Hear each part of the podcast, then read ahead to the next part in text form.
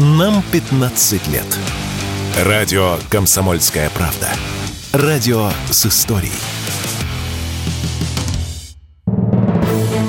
Фридрих Шоу. В главной роли Мадана Фридриксон. При участии агентов Кремля и других хороших людей.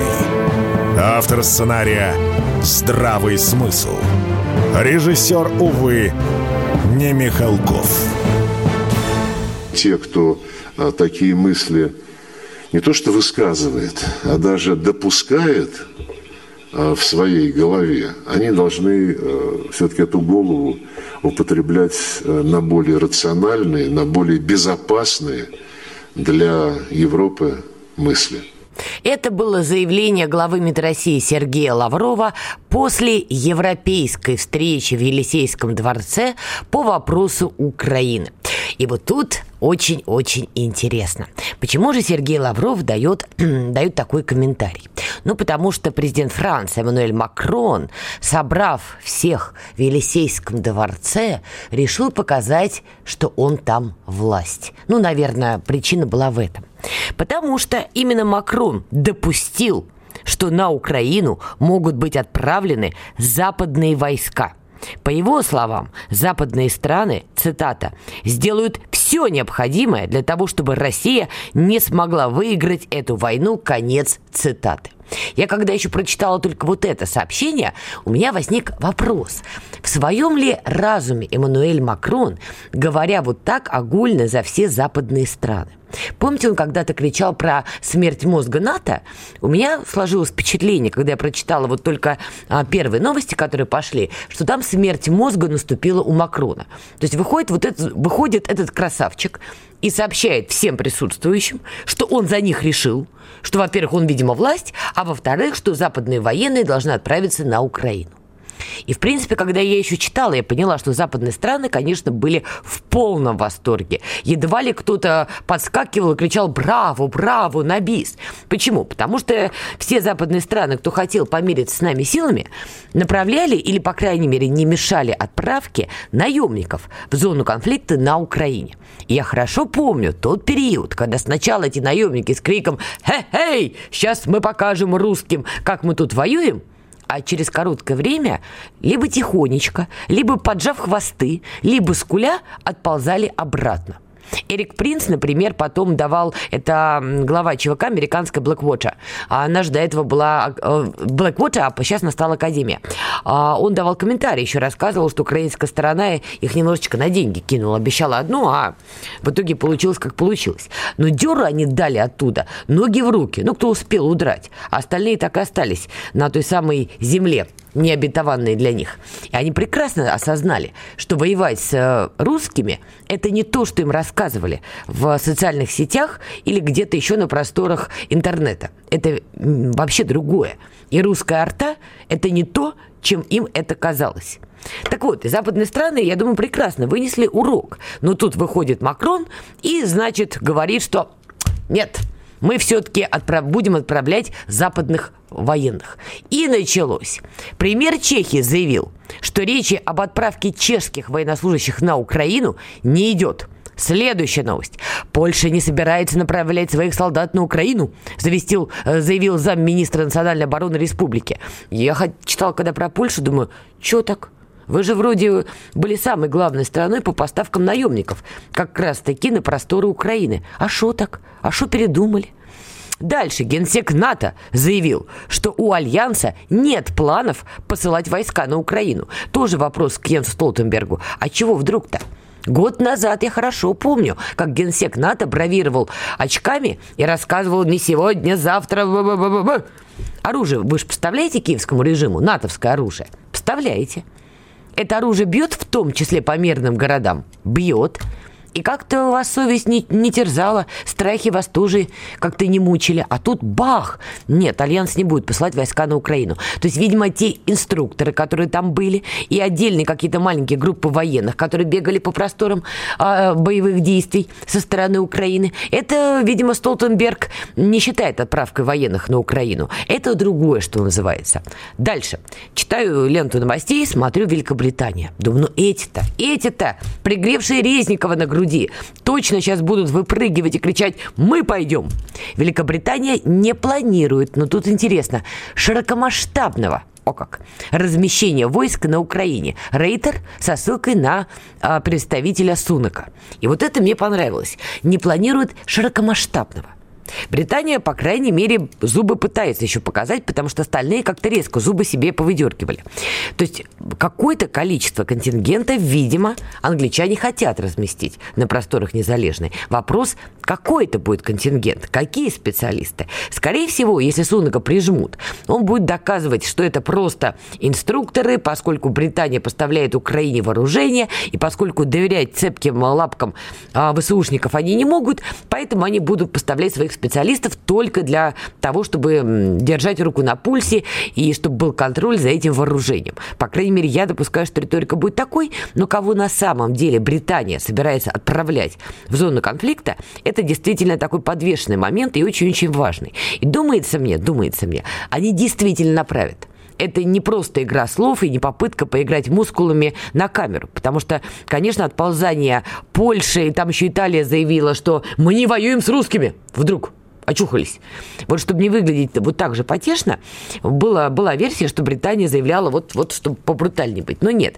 Я думаю, они отправят небольшой контингент, действительно, я думаю, как там штурмовые, кстати говоря, группы, может быть, направят, снайперов направят. Для чего? А, в Британии прекрасно понимают, что все их вылазки в Афганистан в свое время, они были очаровательны. Но реального военного опыта не дает.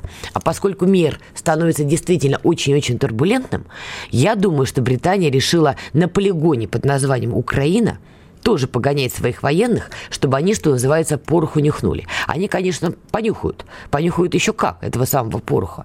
Но, видимо, Британия готовится к какой-то, возможно, более масштабной эскалации и решила, что какое-то количество военных ей погонять по зоне реальных боевых действий надо. Но, кстати, вот за этим будем наблюдать.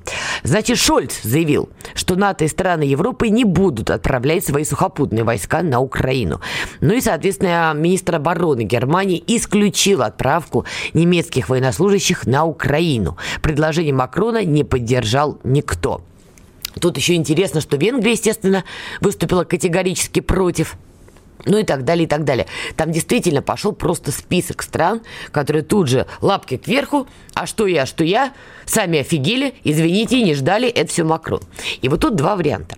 Либо первый, что Макрон действительно отъехал кукушкой окончательно, пролетая над Елисейским дворцом практически. Либо Макрон, что называется, наш агент, прости господи, который просто решил воочию показать всему миру истинные лица вот этих вот европейских ястребов, которые, понимаете, в течение двух лет заявляли, сверкали глазами, значит, показывали, какие они крутые, как они сейчас, вот, понимаешь, русским наваляют, а тут эть, и не получилось вежливо говоря, совсем. А сейчас еще кадры пошли, как Абрамсы горят. Ну, один Абрамс, по крайней мере, был пойман птичниками нашими, и момент горения был зафиксирован. И тут все окончательно осознали, что как бы вот угрожать русским на словах и реально ввязываться в боевые действия, это две большие разницы. Потом, мы с вами неоднократно говорили, что прямое такое открытое участие стран НАТО в этом конфликте, ну, уже будет однозначно восприниматься как конфликт России и НАТО. А именно этого все-таки страны Альянса хотят избежать. Они не против использовать отдельные страны, как вот этих вот а, своеобразных боевых а, как своеобразные боевые единицы, которых они будут выплевывать в нашу сторону, а дальше хоть трава там не расти вот таких, как, как Украина, которую они откровенно используют как полигон, там Молдавия, судя по всему, на подходе, судя по последним телодвижениям Майи Санду, ну и, конечно, прибалтийские страны. Они не против, чтобы кто-то был полигоном за них, но вряд ли они на полном серьезе захотят действительно открыть полномасштабный фронт против русских, у которых есть гиперзвук, ну и, в конце концов, та самая ядерная кнопка. Я очень сомневаюсь, что в Париже хотят, чтобы именно в их сторону полетели кинжалы. Вот что-то мне подсказывает, что не хотят. Но в чем был истинный мотив Макрона, мы можем только гадать. То ли он действительно обличитель вот этой вот трусости европейских чиновников, политиков, то ли он идиот. Вот что из этого больше подходит, ну, я думаю, в ближайшее время мы узнаем. Между тем, кидок Европы Зеленского продолжается. Дело не только в параде отказников, которые тоже стали кричать «Мы пятисотые, мы в этой истории не участвуем». Тут еще интересный момент. Еврокомиссия призывает Киев войти в положение европейских фермеров и начать вывозить украинское зерно для продажи в третьи страны. И вот согласитесь, вот это заявление просто серпом по горлу Зеленского, метафорично говоря, потому что украинское зерно, по-вашему, дорогие наши а, товарищи из Еврокомиссии, как и куда должно пойти? И украинское зерно раньше спокойно могло поступать на евразийский рынок. Не побоюсь этого слова. Россия, Беларусь и так далее. Большой рынок, Армения. Перспективный. Можно было что-то продавать. Сейчас куда это украинское зерно пойдет? И то, что вы Зеленскому не объяснили, что риторика «все принимайте украинское зерно», что это просто была такая красивая картинка, которая ни к чему не привела. Ну, может быть, они действительно рассчитывали на какую-то пассивность европейского общества. Думали, что они переломили через колено. Но, как видите, поляки нет. Они первые буч подняли. Венгры нет. А дальше вот эти протесты фермеров по всей Европе. Значит, не всех переломили через колено в этой самой Европе. Значит, остаются те, кто не согласен с тем, чтобы их вели на убой ради какой-то там Украины, которая используется еврочиновниками уже просто как визитка. Мы не можем позволить русским победить. Вот что они говорят. И плевать они уже хотели на погибших украинцев, на голодающих фермеров, у которых проблемы. Главное вот это вот имидж, понимаете, табличка. Давайте сделаем паузу и после нее продолжим. Фридрих Шоу. В главной роли Мадана Фридриксон при участии агентов Кремля и других хороших людей. Автор сценария «Здравый смысл». Режиссер, увы, не Михалков. Итак, мы продолжаем. Итак, давайте поговорим вот на какую тему. Я вчера ее анонсировала и клятвенно вам обещала, что мы к ней вернемся. И вот время пришло. Власти Сербии могут запрещать пребывание в стране россиянам, которые выступили против СВО. Это сообщает Associated Press.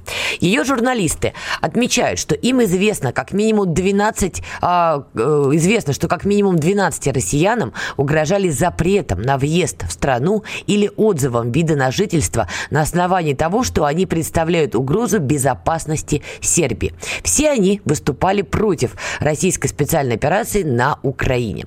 Давайте попробуем понять, кому и какой сигнал шлет сербская власть. С нами на прямой связи Владимир Брутер, эксперт Международного института гуманитарно-политических исследований. Владимир, приветствую. Здравствуйте. Как вы оцениваете вот эти сливы от Associated Press? Действительно, власти Сербии могут посчитать нежелательными россиян, кто сегодня находится в Сербии, но выступает против э, СВО? Это чистый фейк. Э, вообще власти ни одной страны не любят, а когда э, не резиденты занимаются политикой. Ну, давайте представим себе, э, что какие-нибудь релаканты в странах Евросоюза будут топить за специальную военную операцию. Они что, получат вид на жительство, что ли? Подождите, я не поняла связи. А связь очень простая. Во всех странах э, любят либо тех, кто прикормен, либо не любят всех остальных. Так, тогда для чего этот вброс, а считаете? Э, занимают нейтральную позицию и никого не приветствуют. Разве вы слышали когда-нибудь, а, что сербы приветствуют тех, кто топит за СВО? Нет, я, кстати, этих новостей не читала, поэтому меня так привлекло внимание вот эта новость. А нет таких людей. Они тоже предупреждают их, что все российские релаканты в Сербии должны придерживаться местных законов и не должны участвовать в политике. Более того, я вам скажу, что в парламент сейчас вошла партия, которая позиционирует себя как пророссийская. Так. Даже она себя, где-то она набрала, я могу спутать, по-моему, 13, 14, 15 мандатов. Э, но даже ей э, советуют, чтобы она э, в открытом пространстве, в публичном пространстве не сильно выступала за СВО. Да, она может быть пророссийской, но не про СВО. У Сербии есть своя позиция по этому вопросу. Сербия нейтральная страна в данном случае, и поэтому она не приветствует всех, кто выступает с политическими заявлениями на эту тему и не является гражданами Сербии. И даже граждан Сербии она предупреждает от излишнего вмешательства в тематику. Как вы думаете, а почему тогда появилась эта информация? Ведь Associated Press это все-таки ну, не совсем рога и копыта. У них бывают очень интересные инсайды, сливы. Для чего они дают такой проброс тогда? Они дают проброс, э, потому что они э, настроены антисербски. Они хотят э, очередной раз надавить на сербов, о чем часто говорит Вучич, что, дескать, вот на меня все время давят. Вот они нашли повод, по которому можно еще подавить. И, наконец, как бы они любят выдергивать такие моменты. Ну вот, смотрите, наших бьют. Ну, конечно, их них бьют. Сначала они бьют всех остальных, а потом, если кто-нибудь что-нибудь что-нибудь сделает против них, раскрывается огромный рот величиной с Атлантический океан, и начинают рассказывать о том, что сербские власти очень близки к Москве. Ну, сербские власти, во-первых, не очень близки к Москве, я как бы с этой темой знаком хорошо, э, никакой такой особой близости нет. А что касается того, что они не любят людей, которые пишут заявления и не являются резидентами, ну, это совершенно нормальная история. Ну, давайте представим себе, что в России какие-нибудь граждане граждане Узбекистана, Таджикистана, Армении будут выступать с политическими декларациями. Ну, на самом деле, я думаю, что э, их постигнет судьба тех, кого уже депортировали. Это совершенно нормально и во всех странах так. Давайте вспомним, что даже герои болотных э, сражений, э, быстренько релацировавшиеся на Запад, вовсе не все получили продление ВНЖ. Потому что э, такие активисты никому на самом деле не нужны. И черт его знает, что они там еще замутят. А вот, кстати, важный момент. Вы сказали, что в том числе а, сербская власть находится под давлением, что абсолютная правда, на Вучина его окружение отдельные западные страны продолжают давить. И он сам об этом говорил, и по факту, скорее всего, это так. Но, может быть, вот в этих россиянах, кто, как они оттегировали, да, не поддерживают СВО, может быть, истинная подоплека в другом. Может быть, сербские власти опасаются, что эти россияне будут получать гранты от этих самых западных стран и начнут качать антисербскую повестку повестку в итоге. Просто прикрыли это вот этой фразой про СВО. Ну, э, российских граждан Сербии недостаточно для того, чтобы качать э, анти, антивучичевскую повестку. Да много. Там, там своих хватает э, отмороженных. А вопрос в том, что э, действительно любой иностранный гражданин, который вмешивается в местную политику, он всегда подозрителен. И вполне вероятно, что на этих людей, и то, что ААП на это обратила внимание, это подтверждает, на этих людей рассчитывали западные спеццентры а в качестве проводников своей линии. Это такие жуки в муравейнике. Да, ну вот я сейчас открыла одну публикацию 4 января 2024 года года а, заголовок «Бизнес релакантов крупнеет в Сербии». Статья посвящена тому, что релаканты продолжали прибывать в Сербию из разных других точек и уже так обосновываться, открывать кафе, рестораны, то есть окапываться, по сути. Да-да, но, ну, видите, никто их не депортировал. Ну, пока нет, это новость январская.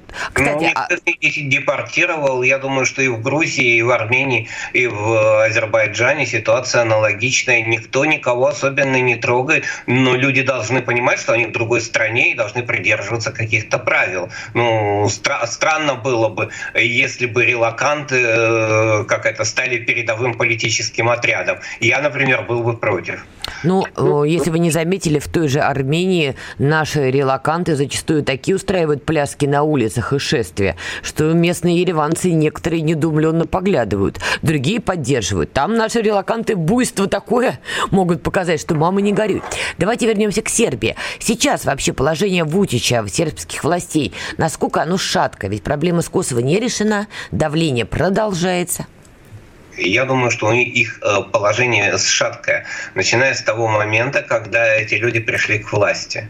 Они пришли к власти в очень э, странный, странном виде, а потом Вучич еще подсидел Николича.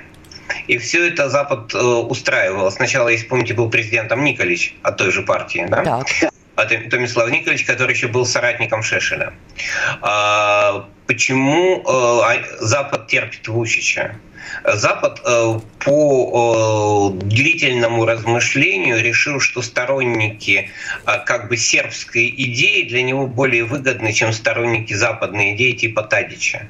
Почему? А, потому что они за Тадича вынуждены брать некую ответственность. Они вынуждены э, как бы считаться с ним. Потому что если они не будут с ним считаться, он в любой момент проиграет.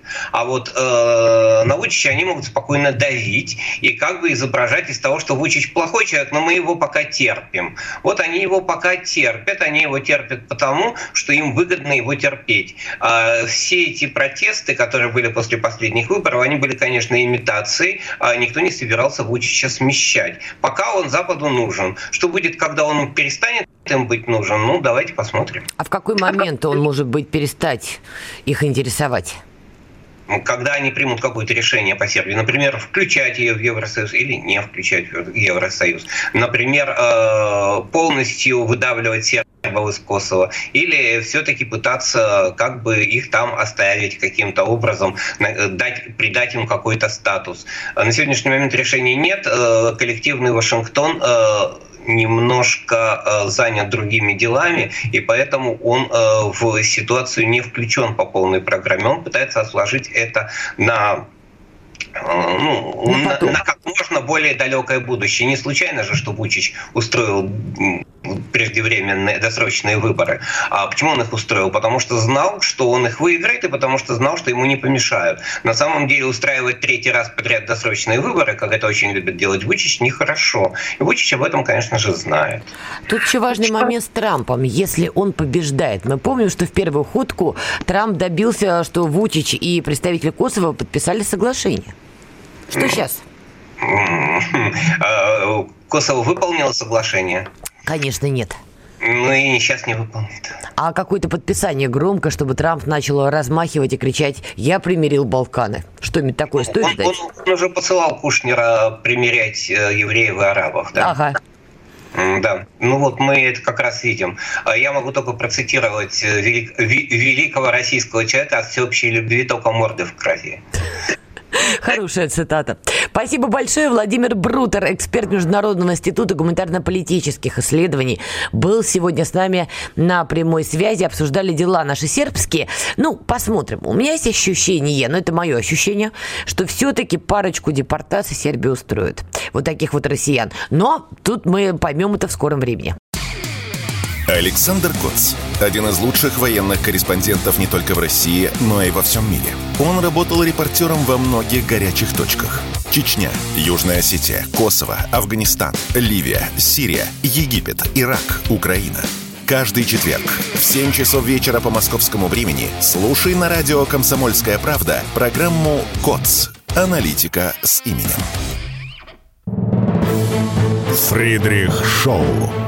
В главной роли Мадана Фридриксон. При участии агентов Кремля и других хороших людей. Автор сценария «Здравый смысл». Режиссер, увы, не Михалков. Алина алкашка, алкашка. Да. Я умерла, все. Девочки, помашите ручкой. В социальных сетях стало появляться видео, вот в том числе с такими заявлениями. Что происходит на видео?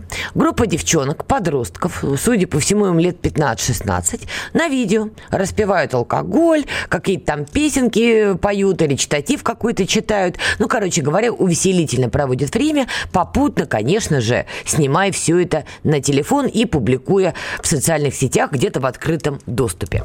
И я бы ни в коей мере не давала бы эту новость. Вообще вот прошла бы мимо. Но где я обнаруживаю это видео?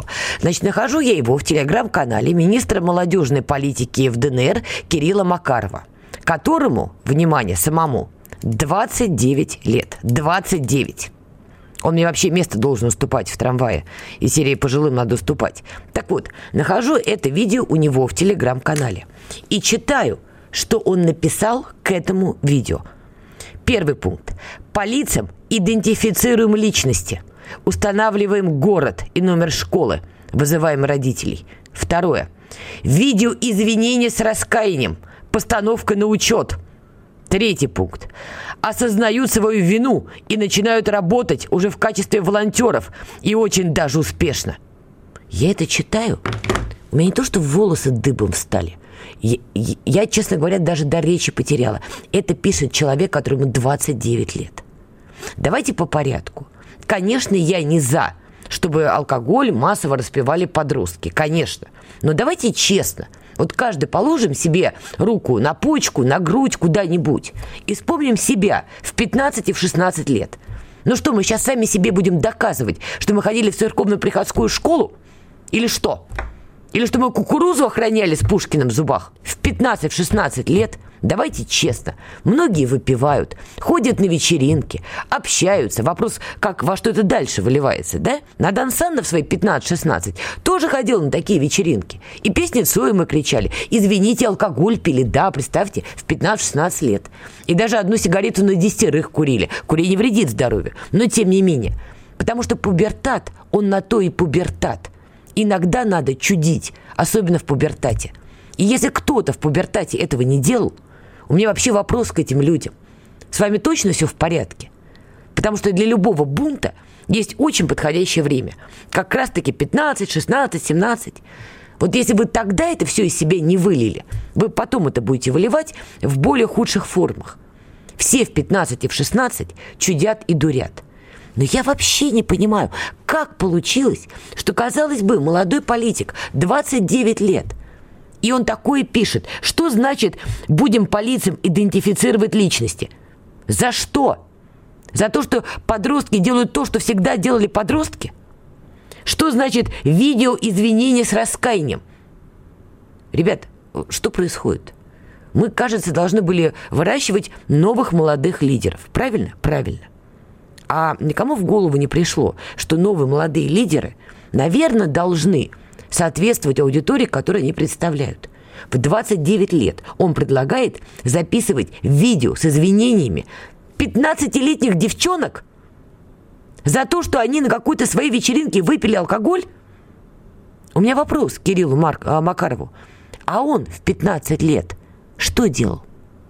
От того, что он почистил сейчас свою страничку во ВКонтакте – там вот крайняя запись у него стоит 25 июля 2023 года. Ну да, до этого человек вообще не жил. Просто в инкубаторе святых людей его выращивали. То есть до 25 июля 2023 года жизни у него никакой не было, да? Конечно, была. И вы мне хотите сказать, что Кирилл Макаров в 15-16 лет не выпивал алкоголь с друзьями? Серьезно? Не чудил, не бил никому морды за девушек. Если так, то это печально. Тогда это объясняет вот эту злость и агрессию. И второй момент, вот это видео с раскаяниями. Вы вообще в себе? Я понимаю еще, когда такие видео записывают с теми, кто осквернил памятники, да, совершил какой-то маргинальный поступок, такой серьезный, который оскорбляет общество. Вы теперь собираетесь записывать такие покаянные видео с подростками за то, что они пьют? Вот тут два варианта. Либо заставь дурака Богу молиться, он лоб расшибет – либо это какая-то осознанная, целенаправленная диверсия-вредительство. Потому что больше настроить против себя, наверное, просто невозможно. И вот главное, мне интересно, вот это пишется, чтобы что? Чтобы старшие коллеги-политики заметили? Чтобы сказали, какой хороший мальчик? Чтобы дали какую-то награду? Но явно не для того, чтобы дальше заниматься молодежной политикой, вменяемые заниматься. Мы как умудрились выращивать лидеров, которые заняты только собой и у которых главный мотив, чтобы их похвалили сверху, вместо того, чтобы работать, например, с молодежью, коль уж министр молодежной политики. Я не говорю, что надо поощрять распитие алкоголя, упаси Господь. Но я в ум взять не могу, как мы докатились до видео с извинениями. Если бы они кого-то на этом видео, извините, оскорбляли бы, били бы, резали, куда ни шло, тут вообще полицию подключать надо – Заметьте, я не говорю ничего, что, скажем так, за кадрами телеграм-каналов и прочего. Мы все в Донецке иногда пересекаемся. То, что происходит в Донецке, остается в Донецке. И там останется. Это просто базовая логика. Все в 16 лет что-то подобное делают. Давайте мы все запишем покаянные видео тогда, ладно? Задним числом. За все свои 15, 16, 17. Но я вам точно могу сказать, если мы дальше будем поощрять такое странное рвение – молодых политиков в новых регионах, Ничего хорошего мы не получим. А потом будем хвататься за голову и пытаться понять, почему у нас в политическом поле какая-то выжженная история, что либо вот те, кто будут лоб расшибать, либо выступать с какими-то популистскими инициативами. Они вот откуда берутся. Именно отсюда. Когда они предлагают записывать покаянный видео. Слушайте, а давайте их высечем, а? А чего мелочиться? Давайте выведем на центральную площадь в Донецке, к памятнику Ленина. Возьмем розги, а? И давай сечь 15-летних. А чего нет-то? Мы в одном шаге от этого. Скоро будем такие инициативы предлагать. О, а давайте их вообще отправлять в штурмовики, а? Ну, раз они вы распивали алкоголь в 15 лет. Давайте, а? Давайте их будем бросать там куда-нибудь под Краматорск. А чего нет? Перевоспитывать так перевоспитывать. В одном шаге уже от этого безумия. Решили они поквитаться с 15-летними подростками. Других задач нету у нас, да, в ДНР по молодежи? Вообще нету. У них все в порядке с обучением, с получением рабочих мест, жизнью под обстрелами. Вот эти проблемы мы не будем решать. Мы распинать будем подростков за то, что они подростки. И делать это будут, конечно, те, кому 29. Не кому 60, а кому 29. Очень логично. Вот мне 37, повторюсь, он мне место должен уступать в метро. Я и то не понимаю, что у него в голове, когда он такое предлагает. Есть еще одна тема, которую я не очень поняла. Дайте нам, пожалуйста, вот по Самаре. Сегодня необычный день. Я очень сильно благодарен всем, кто этому помогал. Но у Кевина Джонсона сегодня в Самаре новоселье. И мы ему вручаем сертификат на получение квартиры в городе Самара. Вот не поняла. Нет, Кевин Джонс, наверное, прекрасный парень, good guy, так сказать, американский боксер, все хорошо. Я рада, что он любит Россию как не в себя. Хотелось бы, чтобы он любил ее бесплатно. Ребят, а вот те, кто выдает сертификаты на квартиру американским боксерам, вы никому больше сертификаты на квартиру дать не хотите, нет? В Самаре? Ну, я не знаю, там, многодетным, военнослужащим, добровольцам, не знаю, молодым программистам, молодым студентам, молодым семьям – может быть, сначала им сертификаты начнем раздавать на квартиры, нет? Почему у нас одним ипотеки под бешеные проценты, другим, спасибо, льготные ипотеки, а Кевину Джонсону сертификат? Персонажу, который, в принципе, может прийти и купить квартиру. Тем более в Самаре. Там цены сильно ниже, чем в Москве. То есть люди, кто могут купить 10 квартир в Самаре, ни в чем себе не отказывая – Вместо того, чтобы они пополнили нашу экономику долярами, мы им сертификат даем. А люди, кто нуждаются в квартирах, должны брать ипотеки либо под безумные 18%, либо под э, лояльные 2%. Спасибо, конечно, сильно помогает. Вот ни у кого в голове в момент, когда они торжественно вручали боксеру вот этот сертификат, ничего не коротнуло. Неужели не кажется странным? Пожалуйста, что, любите нас или что? Я понимаю, что когда мы раздавали квартиры там Жерару Депардье в Саранске, ну, наверное, это вызывало меньше гнева. Да, Потому что тогда, наверное, у нас не было специальной военной операции, которая идет второй год. И от того, что мы не развалились, мы не развалились, как завещал Обама, это не значит, что у нас все хорошо с экономикой. У нас, конечно, есть проблемы, которые решают.